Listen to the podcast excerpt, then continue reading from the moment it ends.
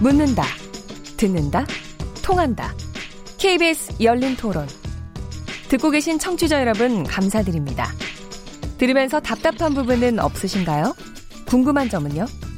그렇다면 함께 토론에 참여하시죠. 유료 문자 9730을 이용하시면 됩니다. 단문은 50원, 장문은 100원의 정보 이용료가 있습니다. 스마트폰 어플리케이션 KBS 모바일 콩을 통해서도 무료로 참여하실 수 있습니다. KBS 열린 토론은 언제나 열려 있습니다. 듣고 계신 KBS 열린 토론은 매일 밤 1시에 재방송됩니다. 제가 직접 들은 건 아니고요. 주변에 어르신들이 얘기하는 게 이제 공급 생활자 뭐 세금 많이 낸다더라, 보험료 많이 낸다더라 이런 얘기들 되게 많이 들었어요. 근데 실질적으로 그렇지 않거든요. 뉴스라는 게 어떻게 보면 팩트가 기반이 돼야 되는데 팩트가 없이 그냥 돈다고 해야 되나요? 그렇게 되면 또 신빙성을 찾기 어렵지 않을까. 최근에 본 거는 세월 학생들이 순국선열 애국자로 대전 현충원에 묻혔다 뭐 이런 얘기 SNS로 해요. 돌고 돌아서 오 기도 하고 일단 기본적으로 사실이 아닌 걸 믿게 만드는 그래서 여론을 호도하는 일들이 생길 수 있겠죠. 좀 많이 보고 많이 생각해서 이게 가짜인지 아닌지를 스스로 걸러내는 수밖에 없겠죠. 허위적인 사실이잖아요. 그래서 그걸로 인해서 피해받는 사람이 있거나 마녀 사냥 이런 것도 같은 문제에서 발생하는 것 같기도 하고 피해 사례들이 많으니까 문제이지 않을까요? 오바마 대통령이 어디 해외 순방 갔는데 뭐 연설을 하는데 타이밍에 딱 맞게끔 트럼프 요구를 하는 거를 이렇게 합성돼 있고 뭐 그 정도는 제가 봤는데 좀 심하게는 국민 선동이나 정확한 정보 전달이 아니기 때문에 그런 건 이제 법적으로 규제를 해야 될 것 같기도 하고요. 네, KBS 열린 토론. 뭐, 저, 청취자들이 해주신 거가 여기 패널 분들이 얘기하신 것보다 더 리얼하게 다가오는데 얼마나 위험한 건지. 그, 저, 저도 그 오바마 대통령 연설하는 모습에다가 그 담은 거를 보고서 정말 아, 정말 입이 떡 벌어지더라고요. 저게 우리나라에서 마, 만약 저렇게 했으면 누구나 다 믿을 수 있잖아요. 근데 기술은 점점 더 발전을 할 테니까 참, 참 그런 것 같습니다. 그동안에 여러 문자들 많이 주셨습니다. 휴대번호 끝자리 6267번님. 가짜 뉴스를 국회의원들이 제일 많이 인용하는 것 같습니다. 아니면 말고식으로 이야기를 하면서 가짜 뉴스 확산에 앞장서고 있다는 생각이 드는데 너무하다 싶을 때가 많아요. 잘 아시고 계시네요. 6263번님. 가짜뉴스가 이제야 부각돼서 그렇지 역사가 꽤 깊어요. 북한이 금강산 댐 방류하면 남한이 물바다 된다고 평화의 댐 성금 모금했었는데요. 평화의 댐 사건을 최고의 가짜 뉴스로 꼽고 싶습니다. 그, 네. 휴대전화 끝자리 4454번님. 지금 보기엔 가짜 뉴스 같은데 나중에 시간이 꽤 흐른 후에 보면 그게 진짜였구나 하는 경우도 많아요. 그래서 가짜 뉴스 규제가 또 다른 문제를 가져올 수 있겠다 하는 생각도 듭니다. 저는 가짜 뉴스에 대한 충분한 해명, 방어권을 보장하는 방식으로 대처해야 한다고 합니다. 네. 우리가 이제 이 얘기를 해야 되겠습니다. 휴대전화 끝자리 7788번님. 유튜브를 보면 황당하고 택도 없는 뉴스들이 많은데 규제에 반대하는 이유가 뭔지 모르겠습니다. 불신이 판치는 세상에서 가짜 뉴스를 그, 냥 둬선 안 됩니다. 야당이 무조건 반대하는 것은 다른 의도가 있어 보입니다. 콩으로 의견 주신 피오나 아이디님, 이제는 미디어도 그냥 보면 안 되는 세상이네요. 진짜와 가짜를 구분하는 미디어 literacy 교육이 필요한 시점인 것 같습니다. 뭐 하나 쉬운 게 없고 피곤하네요. 콩으로 의견 주신 박창동 청취자님, 기성 언론들이 가짜 뉴스를 비판할 자격이 얼마나 있는지 의문입니다. 지금의 방송과 신문이 정말 그렇게 진실한가요? 기성 언론도 노력해야 합니다. 네, 딱 앞서십니다. 휴대전화 끝자리 3488번님. 가짜 뉴스가 점점 정교해진다는데 제가 봐도 받아본 가짜 뉴스는 사진 짜집기, 기사 복사해서 붙이기 등 말하기 힘들 정도로 조악한 내용이 많았는데요. 이런 걸 믿는 사람이 많을까요? 얼마나 많은지 가르쳐 주십시오. 콩으로 의견 주신 67이라는 아이디님이십니다. 스마트폰 확산으로 노인들이 가짜 뉴스를 많이 본다는데 과연 그럴까요? 노인들도 컴퓨터 할 줄 압니다. 노인들이 유튜브를 보는 걸 너무 단편적으로 보는 것 같네요. 네, 여러 의견 주셨습니다. 오늘 어, KBS 올린 토론 가짜 뉴스의 실태와 대책 이라는 주제로 얘기 나누고 있는데요. 최경영 KBS 기자님, 김윤철 경희대 후머니타스 칼리지 교수님, 김준일 뉴스톱 대표님, 정준희 중앙대 신문방송대학원 교수님과 함께하고 있습니다.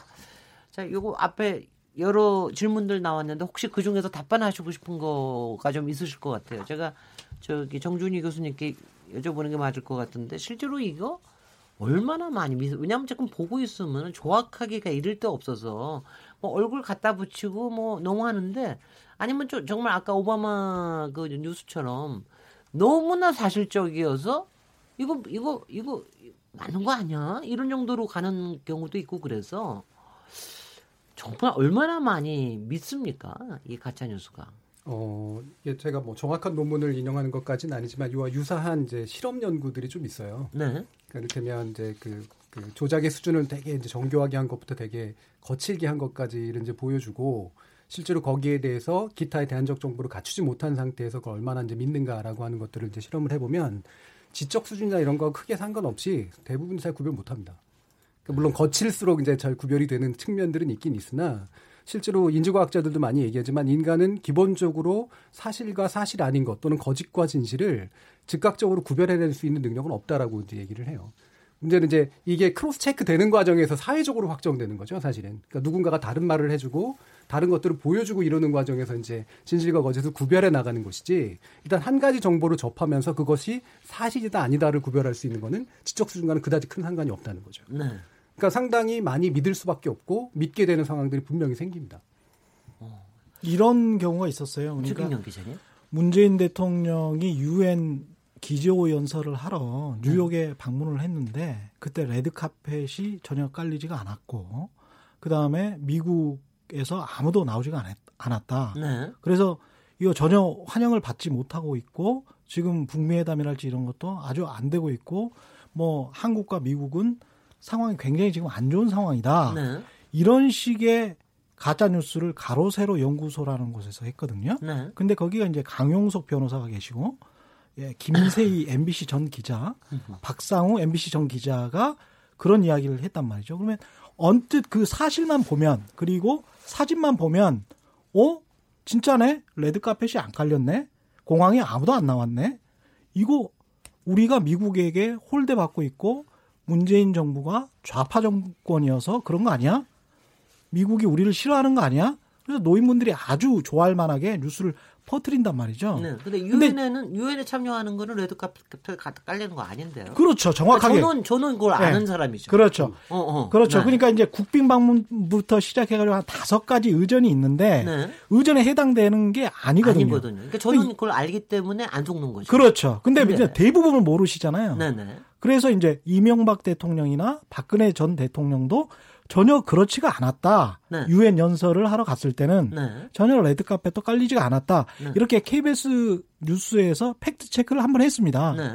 그러니까 이런 끊임없는 팩트 체크가 있지 않으면 대부분의 그 시민들은 속을 수밖에 없는 거죠. 그, 어허. 그 자체만 보면. 그리고 그게 자꾸 퍼지고. 그렇죠. 네네. 예. 그렇게 네. 되는.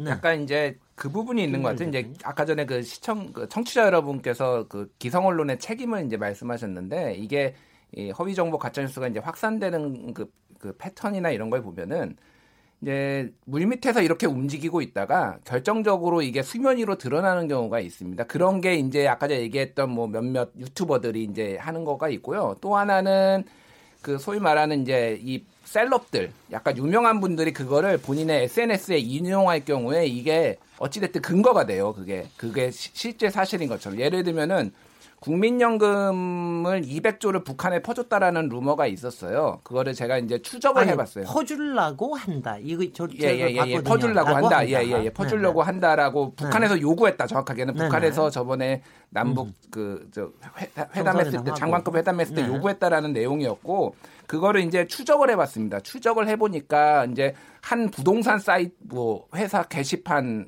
에서, 부동산 중개사무소 게시판에서 이게 시작이 됐는데요. 그게 확산이 되면서 유명한 사람들이 하나씩 거론을 하면서 그게 확 확산이 돼요. 아, 이런 겁니까? 그러니까 예. 어느 게시판에 뭐 예. 그러려고 그러는 거 아니야? 예. 누가 농담 삼아서 한 말을 예. 그다음에 조금 더 진짜 같이 말하고 더 진짜 같이 막 이렇게 되는 겁니까? 예, 그래서 그거가 확 확산된 계기가 하나는 강용석 변호사가 본인의 페이스북에 그걸 인용을 했어요. 아, 예, 예. 아, 아. 그래서 야 이렇게 퍼주려고 한다며 네. 뭐 이렇게 하나를 인용을 했고 하나는 이제 뉴스타운이라는 약간 극우 성향, 극우에 가까운 보수 성향의 언론사가 이런 일이 있다면서 이거를 그러니까 마치 의혹 제기처럼 이제 한 거죠. 네. 검증 사실 검증 없이 루머를 기사화한 거죠. 네. 그럼 이게 이제 이렇게 퍼지고 그거를 또 유튜버들이 인용을 하고 서로 근거를 근거를 내면서 인용을 인용을 하면서 사실처럼 굳어지는 거죠. 그러니까 그래서 예를 들면은 노회찬 타살설 같은 경우에는 심지어 이제 MBN이 보도를 했어요. 이런 의혹이 있다고.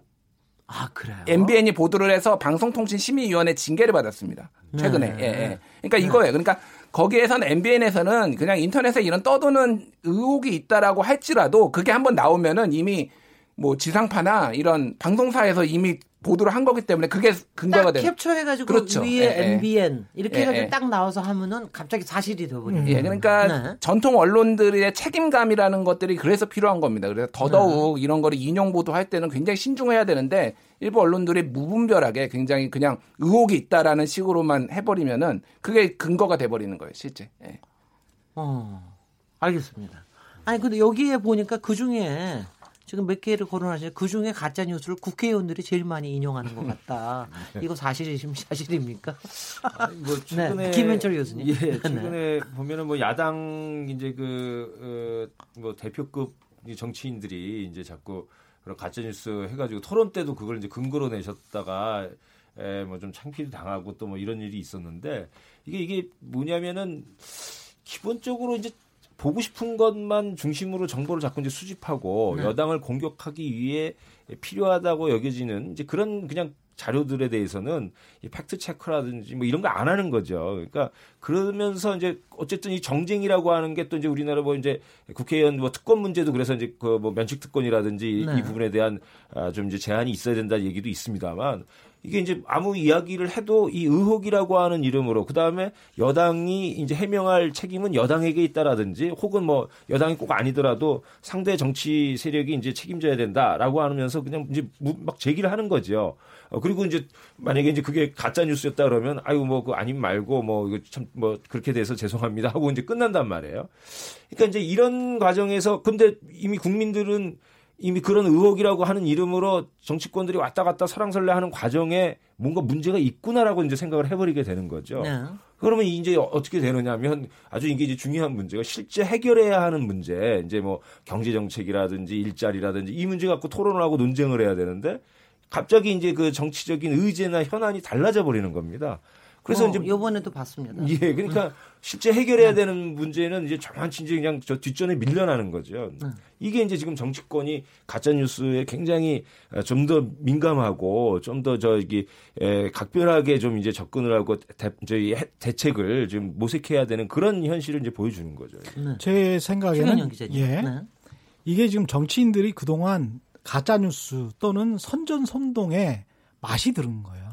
맛이 들었고 그거를 언론에서 제대로 질문을 안 했고 탐사 보도도 하지 않았고 팩트 체크도 하지 않았습니다. 그러니까 제가 예를 들자면 그냥 이렇게 뭐 그냥 질르면 됩니다. 대선 때 홍준표 후보가 2017년 4월 11일에 대국민 호소문을 발표를 해요.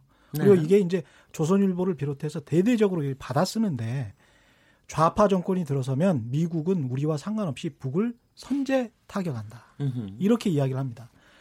이게 지금 기사에 나온 내용인데요. 조선일보에. 그리고 홍준표 어, 당시 후보가 직접 이야기를 한 겁니다. 그 행동의 첫 단계로 미 항공모함 칼빈 스노가 지금 한국으로 오고 있습니다. 이렇게 이야기를 해요. 김정은 정권을 옹호하는 좌파 정권이 들어선다면 미국은 우리와 상의도 없이 북한을 선제 타격할 수도 있는 상황이 됐습니다. 네. 이렇게 이야기를 한다죠. 그런데 이틀 후에 4월 13일 날에 이게 이정재의 시시각각 해가지고 중앙일보에서 칼럼을 씁니다. 네. 한달 후 대한민국, 한 달 후가 5월 13일 대통령 선거일이에요. 그러면 시- 칼럼이 이렇게 시작합니다. 이건 그냥 상상이다. 현실에선 결코 일어나지 않을 일이다. 라고 하면서 2017년 5월 15일 아침부터 시장은 형편없이 망가지고 있었다. 주가 지수는 천 밑으로 주저앉았고 원화값은 달러당 2천 원을 훌쩍 넘겼다. 전쟁의 공포가 이날 한반도를 지배하기 시작했다. 이게 지금 아우. 지금 아. 언론사 음. 기성 매체에서 그리고 기성 정치인들이 했던 일인데 그 시기 때 4월 11일부터 4월 13일 또는 대통령 선거 전까지 과연 여기에 관해서 홍준표 후보에게 무슨 근거로 이런 말씀을 하십니까? 이게 사실입니까? 혹시 정치적 선동이 아닙니까? 네. 이게 잘못된 정치적 선동이라면 사과하실 의향이 있으십니까? 라고 물어보는 언론이 없어요, 대한민국은. 아, 설마 있었겠죠. 없었어요. 아니면 제가 들어보면 저는 뭐 언론 보도를 하질 않아요. 아, 선동도 할 수 있다고 예. 생각하는데 거기에 보니까 팩트가 예. 두 가지 팩트 무슨 뭐 예. 무슨 뭐 무슨 함대가 오고 있다라는 둥. 아니 그러니까 김인철 교수가 네. 말씀하신 것처럼 98%의 진실에 네. 2%의 거짓을 섞어서 글쎄 말이죠. 선전 선동을 하면 네. 그게 속아 넘어가기가 쉬운 거죠. 글쎄요. 근데, 근데- 그거를 가짜 뉴스라고 딱 그러지는 못하지 않습니까? 근데 이게 사실은 네. 7월 9일에 이제 대통령 후보 이제 대통령 선거에서 지고 난 다음에 네. 바른미래당에서 이 당사에서 종국몰이 보수 청산 토론회라는 게 열립니다. 네, 네. 그러니까 보수적인 정치인들이 모여가지고 종북몰이는 이제 이제 더 이상 안 된다라고 네. 하면서 이걸 직접 인용을 하는데 음. 이해운 대표가 이렇게 이야기를 합니다. 걸핏하면 종북몰이하고 아무 아무에게나 빨갱이 딱지를 붙여서는 안 된다. 네. 자유한국당의 홍준표 후보는 대선 때 문재인 대통령이 당선되면 김정은이 집권하는 것이라며 종북 좌익을 척결하자고 했다. 이게 말이 되는 주장인가? 이렇게 이야기를 하는 거거든요. 네. 근데 이렇게 어떤 받아쓰기 보도, 어떤 정치인이 여야의 정치인들이 나와서 허무맹랑한 주장을 하면 거기에 대한 근거를 정확하게 따져 묻지를 않는 기자들, 언론사들의 저는 일차적인 책임이 있다는 거죠. 아, 그- 그래서 계속 이런 정치인들을 영생시켜주는 그런 정치 구조를 갖게 하고 그거- 그거 언론 구조를 것 갖게 한다는 겁니다. 네. 근데 그때 지난 대선 때 과정에서는 팩트 체크가 무지무지 많이 나왔는데 이 사안에 대해서는 안 나왔어요. 바로 바로 이 네. 사안에 관해서 심지어는 대선 후보들끼리 토론에도 이런 이야기를 했거든요. 네. 비슷한 이야기를 했어요. 네. 종북 좌파라는 이야기를. 네, 네. 근데 거기에 관해서 정확하게 지적해 주는 언론이 없었습니다. 네. 예. 네. 정준희 교수님 어떻게 생각하십니까? 뭐 일단 국회의원 국회의원들이 문제입니까? 정치인들이 문제입니까? 방금 같은 경우 한 가지 뭐 말씀하고 고 지나가면 실제로 이제 SNU 팩체크 센터라는 서울대에서 이제 설치한 팩트 체크 게 있었고 그게 이제 언론사들도 같이 참여해서 했거든요. 네. 그래서 이런 식의 발언들에 대해서 얼마만큼의 진실성을 가지는가 이런 것들을 하는데 실제로 아시겠지만 홍준표 쪽이나 그 당에서 어 이거를 나중에 법으로 소송을 건, 거는 건다든가 이런 식의 행동까지 했어요. 그러니까 팩트 체크 행위 자체를 말 그대로 이제 그 chilling effect로 만든 못하게. 만드는 네. 식으로 정치인이 공세를 벌인 것들이 굉장히 많이 있었고 실제로 그런 효과가 있었습니다.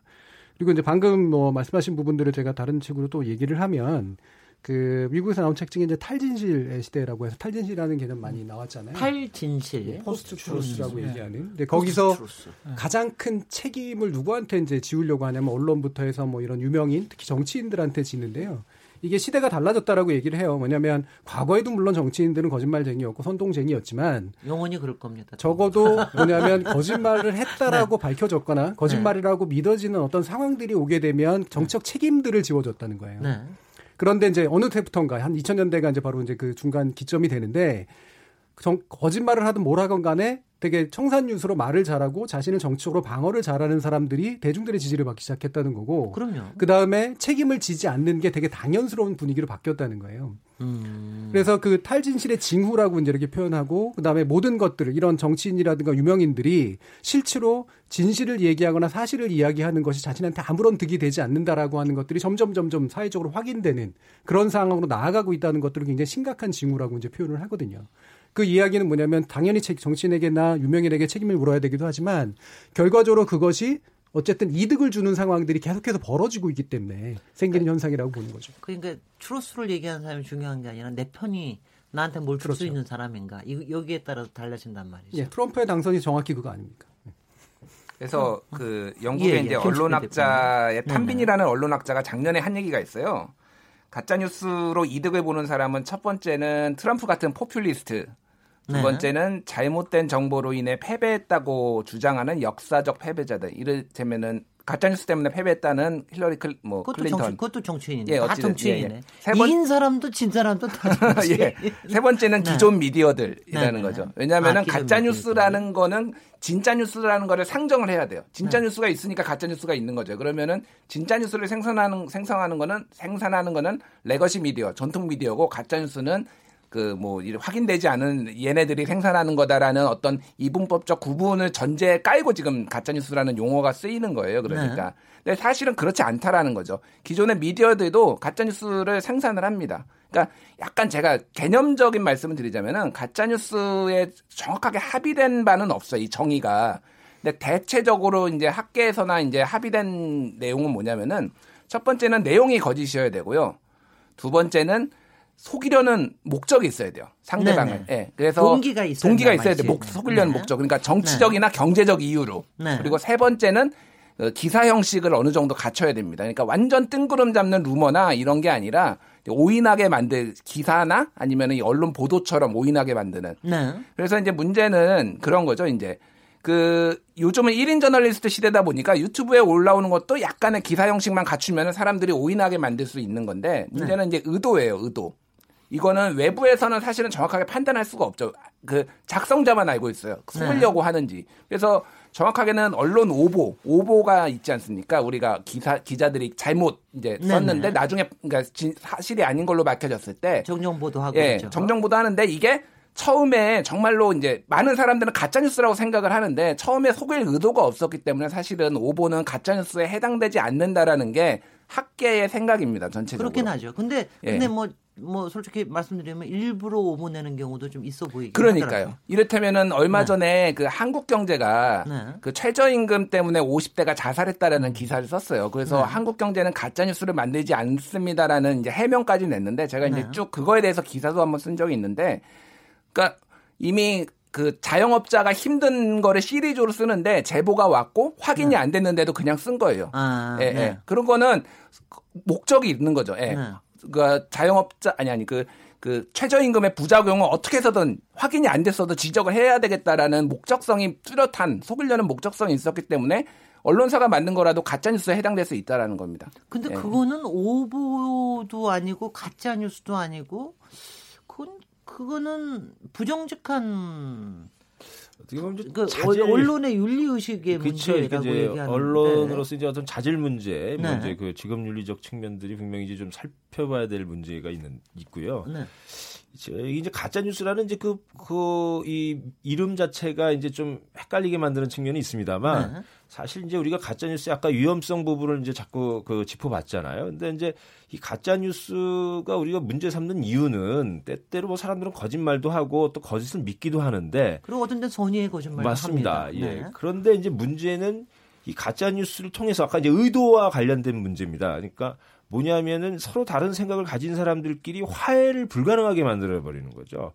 그러니까는 네. 이게 서로 다른 생각이더라도 또 한편으로는 내가 맞다고 생각하더라도 내가 틀릴 수 있다라고 하는 좀 여지를 남겨놓아야 되고 네. 그 여지를 남겨놓아야 서로 화해도 가능한 거거든요. 네. 그래야 생각이 다른 사람들과도 대화도 할 수 있는 겁니다. 근데 이제 이런 것이 없어져 버리고 동시에 가, 서로 이제 다른 믿음을 갖게 만들어 버리니까 이게 이제 뭐냐면 귀머리 귀머거리 간에 이제 대화를 만들어 버리는 거죠. 이게 흥미로운 실험이 있는데 우리 이제 여러 가지 감각들이 있지 않습니까? 그러니까 입맛이라든지 뭐 어떤 뭐 후각이라든지 네. 시각이라든지 이런 감각은 다 없어져도 싸우진 않는다라는 거예요. 근데 청각이 없어지면 사람들끼리 싸워가지고 이제 그 사회가 절단난다라는 거죠. 그러니까 이게 듣는다라는 것에 대한 서로 다른 생각을 듣는다는 것의 중요성을 알려주는 그 적인데 근데 이제 이 가짜 뉴스는 결국은 서로 다른 생각 서로 적이라고 이제 자꾸 여겨지게끔 만드는 이런 이제 부분 때문에 우리가 위험하다 얘기하고 가짜 뉴스를 어, 지금 어, 그렇네. 굉장히 제가, 이제 문제 삼아야 된다. 얘기하면서 제가 또 사자성어가 상이 났어요. 청력 마비가 되는군요. 그렇죠. 네. 근데 이제 그렇게 그렇게 예. 되게끔 듣는 능력이 없어진다. 그 네. 언론인 입장에서 봤을 때는 기자님 기존의 뉴스를 생산하는 기자나 PD들이 굉장히 좀 질 낮은 저널리즘 관행을 해왔기 때문에 가령 예를 들자면 취재원을 거의 다 익명으로 처리를 한달지. 네.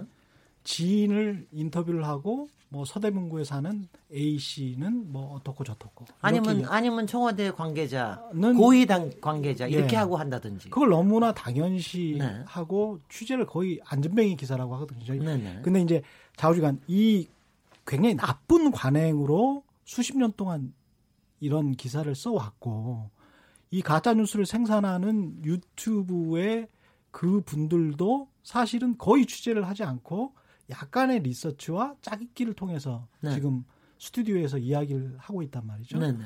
그러면 그 뉴스와 그 뉴스를 더 분별하기가 힘들어지는 거죠. 그러니까 음. 선진 언론 같은 경우는 어느 정도 취재원이 아주 명확하고 이번에 저 밥 우드워드 그리고 같은 누, 경우는 누구 이름을 자기 이름으로 정확하게 쓰니까 그렇죠. 네. 공포라는 그 책을 내서 천만 권 이상 지금 선 팔리고 있는데 네. 이분 같은 경우도 MBC의 아침 방송에 나와서 첫 번째로 앵커가 질문한 게 그거였어요. 다 익명인데 네. 어떻게 당신 책을 믿느냐. 네. 이 굉장히 대기자인데 미국 어, 언론에서. 굉장히- 네, 그- 예, 아, 근데 첫. 번째 질문이 그거였거든요. 네네. 어떻게 믿느냐, 당신 말을. 그러니까 음. 잘 봐라. 정확한 시점이 있고 구체적인 묘사가 있고 음흠. 다수다. 음흠. 그리고 전부 어떤 직책을 암시할 수 있을 만한 내용들이 들어가 있다. 네. 그러나 어쩔 수 없이 현직 관료들이기 때문에 그 익명을 처리했다. 이렇게 이야기를 하고 있거든요. 그러니까 네. 매우 애외적인 상황에서만 익명으로 하고 있는데 네. 우리는 거의 대부분의 상황에서 익명으로 하는 경우가 굉장히 많습니다. 네. 취재나 제작의 관행상 이런 것들이 전반적으로 기존 미디어에 관해서 신뢰를 못 갖게 하고 가짜 뉴스와 진짜 뉴스가 뭐 비슷하네 네. 이렇게 느끼게 한다는 말이죠. 네 네. 음. 제가 저 2부 잠깐 끝나면서 마지막으로 저 정준인 교수님께 여쭤보면 이게 제일 그 문제가 심각할 때가 선거 때일 것 같아요. 예. 더군다나 뭐 대통령 선거 때는 그래도 누군가는 팩트 체크를 좀 해줄지 모르지만 아니 뭐 국회의원 선거나 지방자치단체 선거면 다 조금 조금만 선거들 아니에요. 예. 그런데 이런 가짜 뉴스- 뉴스들이 막 그 SNS 상에서 카톡으로 뭐 막 돌아다닌다. 아 이건 미치고 팔짝 될 일일 것 같은데 어떻게 해야 됩니까? 네, 그 부분은 사실은 이제 가장 강력하게 규율이 되는 시기가 바로 선거 시기긴 해요. 네. 허위 정보의 유통에 대해서 가장 강하게 어, 규율하고 선관이라든가 아니면 그 당시 이제 선거방송 심의위원회라든가 이런 것들이 이제 상당히 강하게 활동을 하기 때문에 어 나중에 이제 선거가 끝나고 난 다음에 그 책임을 물을 수 있는 기회들은 굉장히 많이 있고요. 실제로 그래서 뭐 이른바 카톡에 대해서도 어, 카톡 같은 경우도 마찬가지긴 한데요. 네. 네, 궁극적으로는 마찬가지인데 이제 문제는 그거는 훨씬 더 단속하기는 어렵죠. 네. 네, 일반적으로 책임을 묻기 쉬운 이제 매체라든가 이런 걸로 찾아서 먼저 해결을 해야 되기 때문에 네. 카톡은 그 기술적인 특성상 사실은 그 생산자를 막 찾아내고 누가 정말 책임이 있는지를 찾기가 굉장히 어려우니까 네, 네. 그거는 장치는 있다고 하더라도 실질적으로 적용은 잘 안 되는 음. 그런 거고요. 어 근데 문제는 뭐냐면 실제로 당선이 되면 땡이다. 라고 네. 이제 하는 생각이 기본적으로 퍼져 있어요. 그렇죠. 정치인들한테. 네네. 그렇기 때문에 허위든 아니든 간에 뭐든 간에 일단 빨리 해서 맨 나중에 자기 스스로가 당선이 되도록 해야 된다라고 하는 소리가 다 몰려가기 때문에 네. 특히나 마지막 며칠간은 실제로 그것이 끝나고 난 뒤에도 사실은 문제 제기 잘 안 합니다. 서로 비슷하게 행동들을 했기 때문에. 그렇죠. 네. 그래서 실제로 책임을 물어야 되는 상황들이 굉장히 많았음에도 불구하고 사실은 책임 책임이 안. 물어지는 경우들이 많죠. 실제로 이른바 정치적 해결이라는 이름으로 그냥 서로 간에 넘겨버리는 일들이 많고요. 그게 주류 정치에서 흔히 있었던 일이죠. 네네. 앞으로는 그것도 뭐 그거에 대한 응징이 이루어지지 않는다면 솔직히 선거 때 확실히 그러는 게 저는 이런 게 하는 게 아 정말 가면 갈수록 그 영어로 표현하면 위너 it all. 그러니까 승자가 다 먹어버리는 이런 풍토가 되면 될수록 가짜 뉴스가 더 심해지는 이런 것도 분명히 있는 것 같습니다. 여기서 잠깐 또 쉬었다가 이제 마지막 3부에서는 그럼 이거를 앞으로 법을 만드는 거라든가 앞으로 이제 어떻게 이거를 뭐 규제 내지는 또 선도 이런 걸 할 수 있는지 토론하도록 하겠습니다. 지금 여러분께서는 KBS 열린 토론 시민 김진애와 함께 하고 계십니다.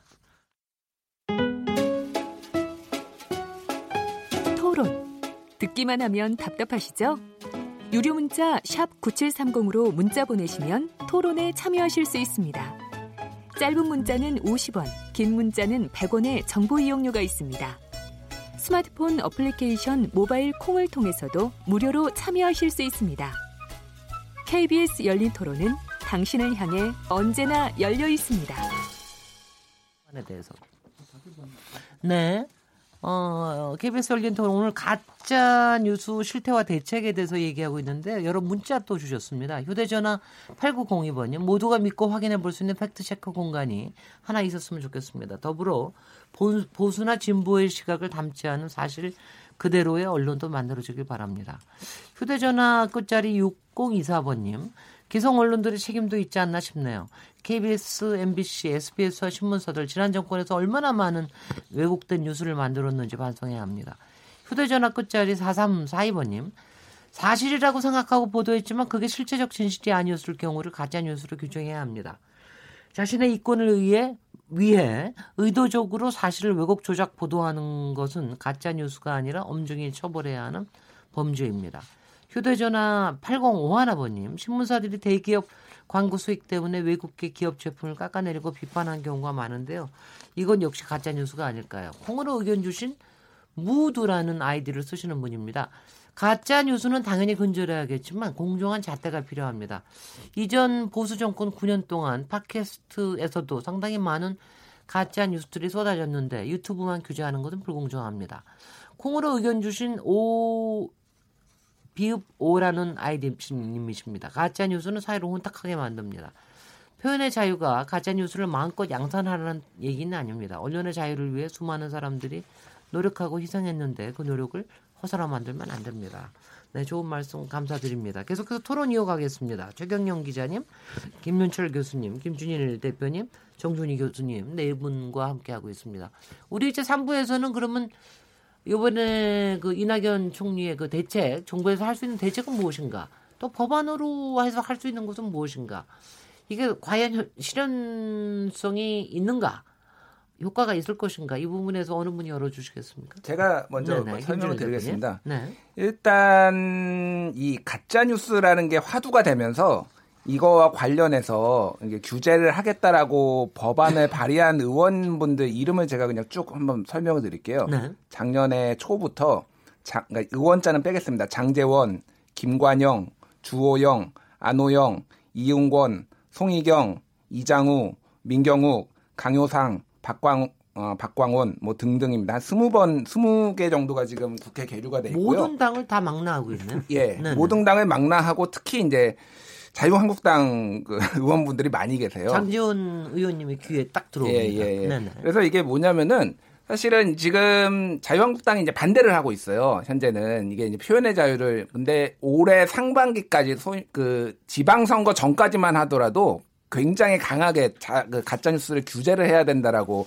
주장을 그 당론 거의 당론 차원에서 역시 선거 주- 때문에. 예, 예, 예, 예. 그러니까 네. 피해를 본다고 생각을 한 거예요. 그러니까 모든 정치인들은 다 본인들의 가짜 뉴스 때문에 피해를 본다라고 생각을 하고 그래서 굉장히 강하게 이제 규제를 해야 되겠다고 했는데 네. 지금 이제 반대를 하, 고 있죠. 이제 이게 정부에서 보수 쪽에 유튜브에 특히 이제 보수의 목소리를 제한할 것 같은 움직임이 보이니까 이제 반대하는 그 모습이고요. 특히 이제 그래서 사실은 이제 이 규제라는 것이 정권이 어떻게 바뀌느냐에 따라서 입장이 계속 바뀌었어요. 사실 네. 민주당 계열도 예전에 야당일 때는 규제를 하면 안 된다라는 입장이 매우 강했는데 지금 그런 목소리들의 세금원이 지금 줄어들면서 규제론이 지금 그 힘을 얻고 있거든요. 아니 여당이 이게, 되면서. 이게, 이게 딜레마가 다- 딜레마가 예, 제가 예. 이제 그거는 한, 한 가지 확실히 기억을 하거든요.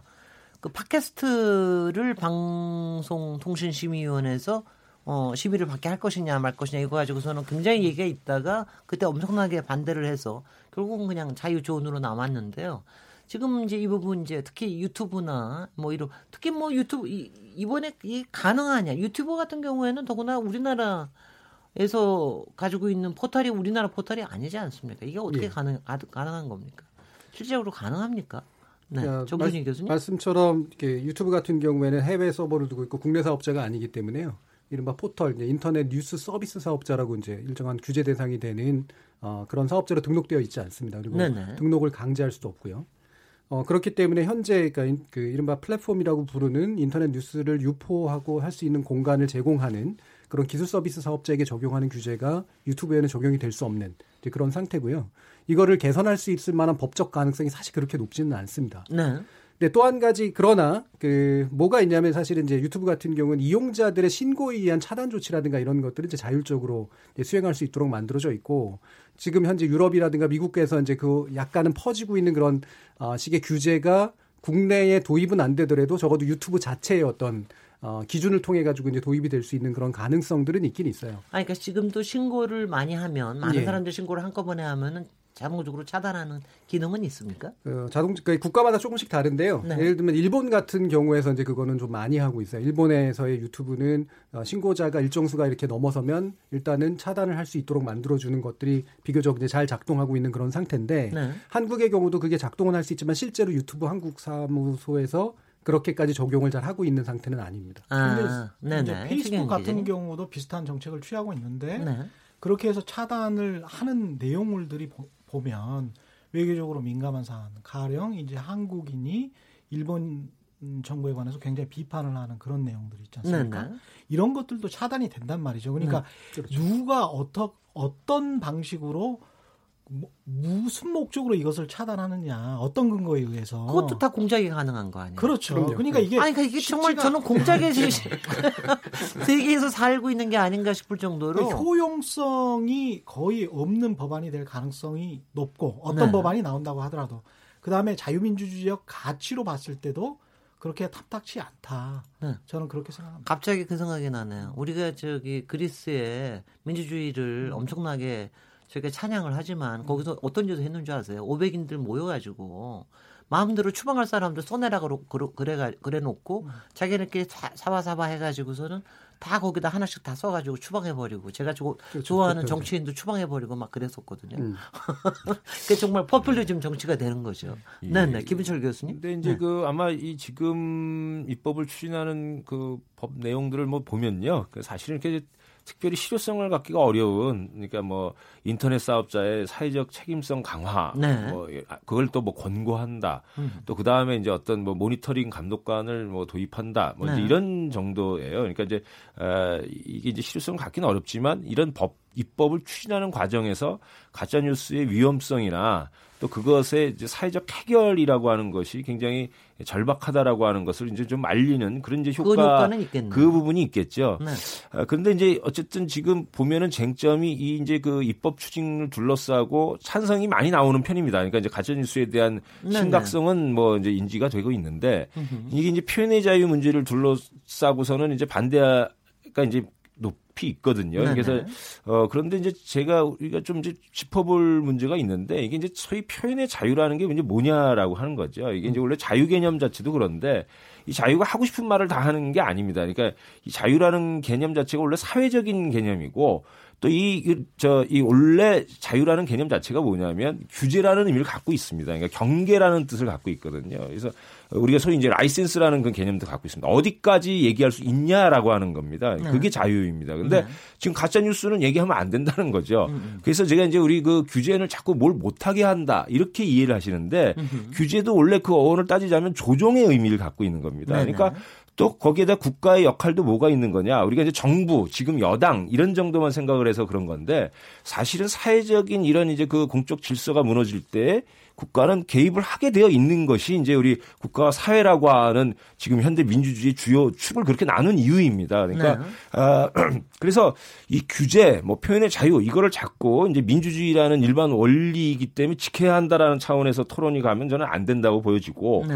구체적인 피해와 이 부분들이 뭔지 그래서 실제로 계속 자유롭고 모든 사람이 잘 평등하게 살 수 있는 기반 자체를 무너뜨리는 건지 아닌지 이런 부분을 살필 수 있게끔 해야 된다는 거죠. 그래서 지금 이 입법 문제는 이제 실효성 문제도 있습니다만 이 입법 을 둘러싸고 우리가 짚어볼 문제들이 뭔지 지금까지 표현의 자유라고 하는 것이 보수든 진보든 다 떠나서 제대로 이해했던 것인지 또 국가가 역할을 제대로 했는지 안 했는지 지금 이제 해야 된다라고 하는 것이 과연 정권의 이득을 위해서인지 아니면 실제 국가가 국가에게 맡겨진 역할을 수행하기 위해서인 것인지 저는 이런 좀 이제 심도 있는 토론들이 네네. 사실은 이루어져야 것 된다 같습니다. 생각이 들죠. 아니 그래서 어저께 이낙연 총리가 뭔가 근절 대책을 발표한다 그러다가 이거 이거 가지고 되냐 뭐 이런 부분을 했다는 게 저는 굉장히 잘한 거라고 생각해요. 왜냐하면 이건 정말 신중하게 생각해서 해야지. 근데 어떤 방향으로 저희가 될 수 있을 것 같습니까? 일단 근절 제가. 예 사- 해외 사례를 좀 말씀드리고 현재 네. 제일 유력하게 거론되고 있는 박광온 의원 안을 좀 설명을 드릴게요. 네.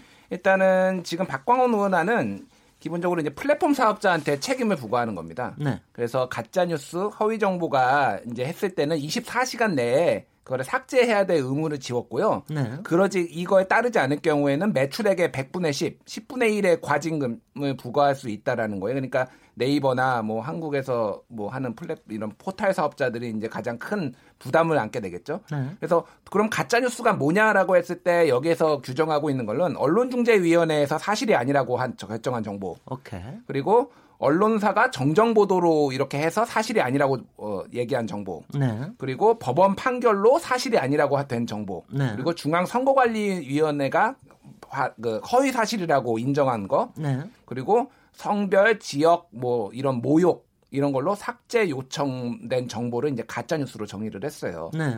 그래서 이런 것들이 우 그러니까, 마지막 맨 예. 마지막이 증오 혐오 예, 그렇죠. 예, 예? 그러니까 뭐 네네. 지역 뭐뭐 네. 어디 특정 지역이라고 공격을 한다든지 음흠. 이제 네. 이제 이제 근데 이런 것들이 이제 소위 말하는 우리가 지금 기존에 있는 형법이나 이런 정보통신망법으로도 다 규제가 가능한 내용들이거든요. 네. 거기에서 이제 과잉 규제의 문제가 생기는 거고 이제 해외 사례를 조금 말씀을 드리면은 이제 유사한 게 이제 독일에 있는 사회적 네트워크 집행법이라는 게 있어요. 이게 작년에 2017년 6월에 통과가 됐는데 이거가 이제 한국에서는 가짜 뉴스 처벌법이라고 알려져 있는데 사실은 가짜 뉴스를 처벌하는 게 아니라 소위 말하는 혐오 표현 아까 전에 혐오, 말씀 혐오 예, 예. 특히 네. 이제 나치에 대해서 굉장히 민감하잖아요. 그래서 그렇습니다. 인종 인종 문제라든지 이를테면 그런 거죠. 이제 홀로코스트는 실재하지 않았다라는 주장들이 이제 극우 쪽에서 나오는데 이런 네. 거를 유통시키면은 처, 처벌을 하는데 처벌을 누구를 하느냐? 그 플랫폼 사업자를 하겠다는 거. 구글이 네, 네. 내리지 않으면은 네. 그거 그 과징금 매기겠다. 최대 640억까지. 야, 대단해요. 예, 예, 예. 그런 네. 거를 했는데 비판이 굉장히 많이 나오고 있어요. 이것도. 네, 네. 표현의 자유의 그런 문제점이 있고요. 그 아주 좀 실제 그 가짜뉴스 처벌법이라고 유명한 게 말레이시아에서 올해 4월에 가짜뉴스를 유포할 경우에 최대 6년형을 한다라는 게 나왔어요. 근데 네. 말레이시아 예, 그러니까 제정을 조금 했어요. 수상하네. 예, 근데 8월 달에 그거를 법을 철회를 했습니다. 4월에 예. 통과를 시키고. 네. 왜냐하면 이게 야당 탄압에 쓰인 거예요. 네, 야당에서. 가짜뉴스 막 유포한다고 하고 반대 여론이 일어나니까 4개월 만에 폐지가 됐거든요. 네네. 그래서 해외에 이런 사례들을 봤을 때 사실은 이 가짜뉴스가 무엇인지 정확하지도 않고 그렇게 규정을 했을 때 과잉 규제가 될 그 확률도 있고 그렇기 때문에 굉장히 신중해야 되고 그럴 좀 그런 필요성이 굉장히 큽니다 이 부분은. 네. 예. 아, 그래서 저는 뭐 저는 그냥 제 개인적인 생각은 다른 거 어떤 정치적인 거 이상으로 혐오와 증오를 조장하는 부분에 대해서는 좀 강력했으면 좋겠다는 소망이 있습니다. 뭐 그것만 하더라도 굉장히 많은 게 다 좋아지지 않을까 하는 생각을 하는데요. 저 정준희 교수님은 어떻게 보십니까? 이뭐 이제 법안이나 대책에 대해서. 음, 뭐 지금 이제 사실은 방금 아까 얘기해 주신 것 가운데 예를 들면 형법적인 것들은 어, 사실은 소의 진행 과정에서 피해자가 특정되는 등의 문제가 있어야 되기 때문에 실질적으로는 되게 적용하기가 어렵고요. 정보통신망법이 강화되는 형태 정도가 될 겁니다. 근데 네. 말씀 주셨지만 이제 이게 통신심이라고 해서 일- 지금 방송통신심의위원회에서 이미 진행하고 있는 영역들을 강화하는 건데 어, 사실 이 부분도 어, 아까 이제 최경영 기자님도 지적하셨지만 실제로 차단되거나 삭제되는 것들이 부당하게 되는 것들이 굉장히 많아서 그럴 수 있을 사실은. 역효과라고 하는 것도 네. 충분히 기- 그러니까 생각할 수밖에 없는 그래서 우려해야 되는 그런 문제예요. 네. 그래서 저는 이낙연 총리가 왜 이런 얘기를 했는지 그리고 어, 정부나 의원들이 왜 이런 입법 노력을 벌이려고 하는지에 대해서는 동의하고 그것이 각성을 불러일으키는 것에선 찬성을 하는데요. 문제는 뭐냐면 어, 모든 정책과 규제는 규제의 깃발을 굉장히 강하게 든 순간 규제 효과가 없어지면 그 없어진 그러니까 규제 효과가 없다라고 판단되면 훨씬 더 위험해져요. 차라리 규제가 없던 때보다 아, 그렇네요. 위험해집니다. 그렇네요. 우리가 경범죄 같은 거 보면 아, 알잖아요. 그렇네요. 내일부터 당장 네네. 예를 들면 횡단보도 건너면 다 5만 원씩 벌금 물릴 거야. 그랬는데 이게 일관되지도. 않고 단속을 안 해. 네. 그러면 그때부터는 무너지는 거예요. 누구나 다 그렇- 건너는 그렇네요. 가는 거죠. 네네. 저는 이 부분이 되게 중요하다고 보는 그렇군요. 게 사법적 판단이 내려서 뭔가를 규제를 하게 되면 확고하게 그게 효과가 있다라는 걸 보여주는 순간으로 준비가 되지 않으면. 훨씬 더 큰 문제를 낳는다는 겁니다. 알겠습니다. 그래서 규제가 필요하지만 사실은 조심해야 된다는. 이유가 네네. 있죠. 혹시 조금만 여쭤보면 지금 그래서 그거에 관련된 국회에서도 토론이 좀 일어나고 있습니까 의원들하고? 국회에서 토론이 활발한 것까지는 아닌 것 같고요. 아까 네. 말씀 주신 박광훈 의원 한 정도를 중심으로 해가지고 가장 좀 적극적으로 진행되는 정도 사례인 것 같습니다. 네. 그 최경영 기자님, 그 기존 아까 무슨 무슨 미디어? 레가시 미디어? 그게 아. 뭐예요? 레가시 미디어에 일하는 기자로서 예. 이런 부분들에 대한 아무래도 이제 이런 가짜 뉴스가 나오는 것들이 어 일반 유튜버 개인 개인이나 아니면 뭐 어떤 어떤 의도성이 있는 집단에서 나온다고 생각을 하면은 기성 레가시 미디어에 있는 사람으로서는 이에 대한 규제나 어떻게 생각하고 계십니까? 이게 이제 정부가 규제를 한다라고 하니까 아주 정치적인 싸움만 되잖아요. 네네. 근데 이제 브루킹스 연구소에서 2017년에 이거 관련해 가지고 가짜 뉴스를 어떻게 하면은 적절하게 어, 규제를 할 수 있느냐라고 해서 사실 다섯 개 정도의 그 주체에게 이런 요구를 했어요. 그러니까 정부, 언론사, IT 업체 포털들 그리고 교육 제대로 교육해야 된다. media literacy 문제하고 그다음에 이제 시민 개개인들에게 어떻게 하면 비판적으로 언론을 볼 수 있을 것인지 이렇게 다섯 개 분야로 나눠서 했고 브루킹스 연구소에서 이야기를 한 것이 저는 비슷하게 저는 동의를 한다고 보는데요. 저는 어, 첫 번째 정부가 아까 모니터링을 강화한다고 했는데 모니터링과 센서링 사이에는 검열 사이에는 아, 정말 정말 정말 중요한 장 차이고 뭔지 모르죠. 예, 요렇게 하면.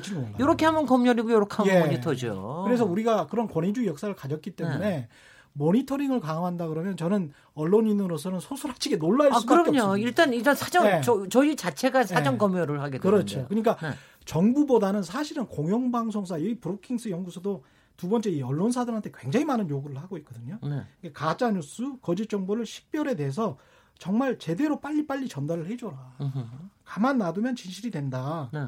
그러니까 뭔가 있겠지 하고 이제 생각을 한단 말이죠. 그래서 안에서 제대로 된 프로페셔널 저널리스트들을 육성하고 그 사람들 최대한 활용하고 가짜 뉴스에 맞서 싸워라는 거예요. 네. 근데 이제 우리 공영방송사들이랄지 또는 신문사들은 이게 가짜 뉴스가 가짜 뉴스를 우리가 맞서 싸워 우리는 어 점잖 떠는 기자인데 PD인데 이런 생각을 안에서 가지고 있을지도 몰라요. 그러니까 우리는 팩트 뉴스만 하고 어떤 어이 정치인들의 주장 또는 유튜브에서 횡행하는 주장 근데 그게 100만 200만이 믿고 있다고 할지라도 그 거기에 관해서 검증하는 것은 우리의 격에 맞지 않아. 그런 것도 있습니다. 네. 이런 잘못된 인식을 갖고 있을지도 모른다는 거죠. 그래서 브루킹, 브루킹스 연구소에서 이 언론사들에게 이렇게 강하게 주장한 것들 이런 것들을 좀 눈여겨봐야 된다. 그리고 IT 포털 업체에 관해서는 돈줄 막아라. 유튜브에서 그렇게 사업하는 사람들에 관해서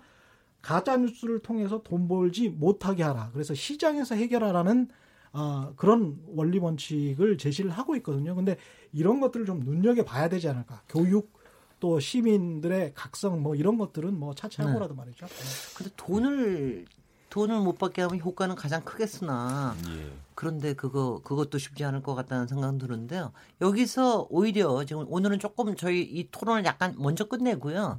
왜 오히려 굉장히 중요한 얘기이기 때문에 정리된 말씀을 해주시는 게 좀 좋을 것 같아요. 각기 한 1분 30초 정도씩 김은철 교수님부터 그러니까 지금부터 정부나 국회나 또 우리 언론사나 우리 일반 시민사회에서 어떻게 이걸 다뤄야 될지 조금 언론적이지만 굉장히 중요한 말씀으로 정리해서 1분 30초씩 얘기해 주시, 주십시오. 예, 네네. 지금 그 최경 기자님께서 말씀해 주신 이제 브루킹스 연구소의 이제 제안 이 부분을 한국도 좀 이제 주되게 좀그 기초해 가지고 대책을 만들어야 되는 거 아닌가 생각이 드는데 특히 이제 그 어, 브루킹스 연구소의 제안 속에서 이제 빠진 게 하나 있다고 저는 보여지는데요. 네. 이제 정치권 특히 이제 정당의 역할입니다.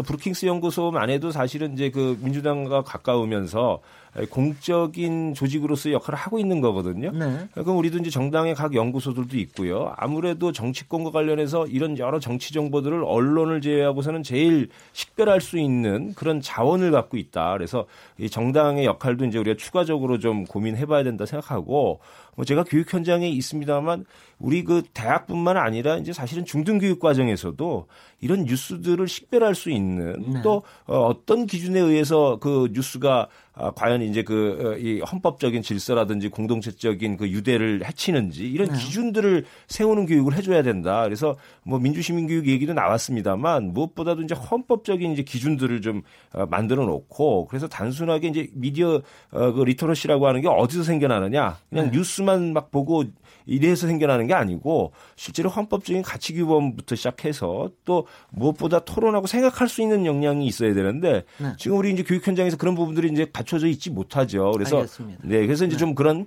현실의 문제를 해결할 수 있는 그런 가치 규범적인 교육들이 이제 필요한 거 아닌가 생각이 듭니다. 열린 토론은 계속 하겠습니다. 네, 김준일 대표님. 예, 저는 네. 뭐 아까의 그 교육 현장과 언론계 얘기를 했으니까 저는 플랫폼 사업자 얘기를 좀 할게요. 네. 왜냐하면은 이게 언론에서 팩트 체킹을 하더라도 그분들한테 어떻게 효율적으로 전달되느냐가 되게 중요하잖아요. 이를테면은 그렇습니다. 단톡방에서 이거를 봤으면은 카카오톡으로 전달이 되는 게 가장 효율적이에요. 그분들은 그 매체를 가장 이용하니까. 그러면은 플랫폼 사업자가 어떤 식으로 이거를 효과적으로 전달을 할 수가 있는지 그런 채널을 만들어 준다든지 네. 그런 것들이 되게 중요하다고 봅니다. 그러니까 유튜브도 그런 노력을 해야 되고 이를테면 많은 지금 플랫폼 사업자가 해야 되는데 그러니까 이렇게 뭐 삭- 삭제를 안 하면 처벌을 한다라는 게 아니라 이런 의무들을 좀 더 자각을 하고 그런 것들을 플랫폼 사업자들이 언론계와 같이 협력을 해서 잘 전달될 수 있는 채널을 만드는 거 지금 이게 한 가지의 좀 그 유력한 대안이 될 수 있지 않을까 그 생각이 듭니다. 네, 네.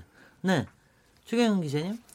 저는 뭐 계속 언론계를 강조할 수밖에 없는데요. 네. 그 50년대 미국에서 이제 메카시즘이 일어났을 때 네. 에드워드 모로라고 미국 CBS의 아, 유명한 앵커가 있지 않습니까? 네. 그분이 아, 다 공포에 떨 때 안 지키려 이 메카시에게 안 지키려고 네. 공산당 나는 아니다. 이렇게 조용히 고개 숙이고 있을 때 메카시 상원 의원에 관한 보도, 보고서 네. 이렇게 해가지고 CBS의 자기 그 프로그램 It Now에서 전체를 통 그 통편집을 해서 보도를 한 적이 있습니다. 예. 네. 거기서 무너졌습니까, 매카시가?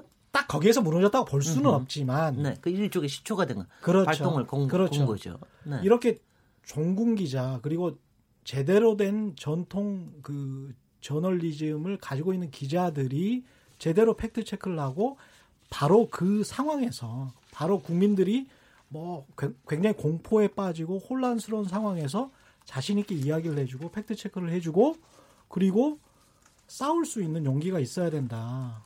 이게 언론사 기자들이 계속 해야 되는 일을 안 하고 있으니까 네. 시장에서 해야 될 일을 안 하고 있으니까 정부에서 나서서 제발 좀 어떻게 좀 하면 말이죠. 안 될까? 네, 네. 이렇게 되는 거거든요. 네. 그러니까 규제를 불러오고 있는 거예요, 사실은. 예. 방송사와 신문사들이. 음흠. 그래서 방송사와 신문사의 기자들이 정신 차려야 된다. 이런 말씀을 드리고 싶습니다. 저널리즘 토크쇼 제 컨트롤 기원합니다. 고맙습니다. 네, 정준희 교수님. 아침에 최강 시사 진행하시면서 그야말로 어, 새벽부터 그러니까 제대로 저희는 토론 프로니까 프로니까는요. 저희는 그래도 밸런스를 좀 맞출 수가 있는데 특히 시사를 전달하는 뉴스를 전달하는 프로그램은 굉장히 힘이 드시죠. 그렇죠. 아마 매, 매 순간 매 순간 굉장히 힘드실 것 같아요. 예. 그런 분으로서 얘기해 주십시오. 네, 네. 그 제가 뭐 저널리즘 토크쇼 J에서도 사실은 저 스스로 우리 패널들이 가짜 뉴스를 되게 열심히 다뤘고요. 또 한 번 또 다룰 예정이고 최 기자님하고도 같이 이런 부분 많이 논의하고 있는데요. 어, 정책 전공을 하는 사람으로서 제가 이 말씀드리고 싶은 건 지금 이제 규제 얘기가 나왔으니까 정책의 세 가지 측면이 있습니다. 하나는 금지, 또 하나는 그 정박 패턴의 촉진, 그리고 중간에 아까 말씀하신 조율이에요. 네. 금지는 뭐냐면 우리 사회가 가장 위험하다고 생각하는 걸 걸러내는 겁니다. 모든 걸 금지시키는 것이 아니라 명백한 위협이 뭐고 위험이 뭔지를 알아내야 돼요. 네. 예를 들면 독일에서 그런 법을 도입한 이유는 독일의 나치 경험과 함께 hate speech라고 불리는 증오 범죄나 증오 발언이 왜 위험한가를 알고 합의했기 때문에 그걸 걸러낼 수 있게 되는 거거든요. 네. 그 반대편에 이제 촉진이라고 하는 것은 뭐냐면 사실은 이 공영방송이 됐건 뭐가 됐건 무너진 미디어든 새로운 미디어든 간에 그들이 생기는 풀을 만들어야 됩니다. 신뢰는 곧 위임이기 때문에 네. 저들에게 위임할 수 있다라고 느끼게 만들어주는 공동의 노력들이 필요해요. 이거는 정파라든가 이런 상업적 이해 문제를 떠나야지만 가능한 이제 그런 식의 문제입니다. 마지막으로 이제 조율이라고 하는 게 이제 결국 플랫폼을 매개로 해서 시민과 정책 당국들이 만나서 이제 뭔가를 해야 되는데 이거는 강요해서 될 문제가 아니에요. 그러니까 그게 시장을 건전하게 만든다라는 확신을 이끌어내야 되는 거거든요. 그럼 예를 들면 아까 이제 광고 차단 문제라든가 수익성 차단 문제 얘기했는데 실제로 일부에서는 외국에서는 진행되고 있는 부분도 있습니다. 그러니까 왜냐하면 지금 온라인 공간에서는 사실은 광고를 배급하는 것이 사실은 되게 쉽거든요. 네. 그랬을 때 명백히 잘못된 것들을 계속해서 유포했던 어떤 주체들에게 광고를 일정 기간 차단하거나 경제적 이익을 차단하는 조치들은 상당히 효과적입니다. 어, 그건 굉장할 것 예. 같아요. 그래서 네, 그걸 네. 그리고 그걸 리스트를 누가 만들어야 되면 같은 이해 당사자들이 모여서 참여해서 만들어야 되는 거죠. 국가가 만들거나 이런 방식이 아니라. 네, 네. 저는 이 세 가지 축을 중심으로 정책에 대한 면밀한 고민이 진행돼야 된다고 생각합니다. 네.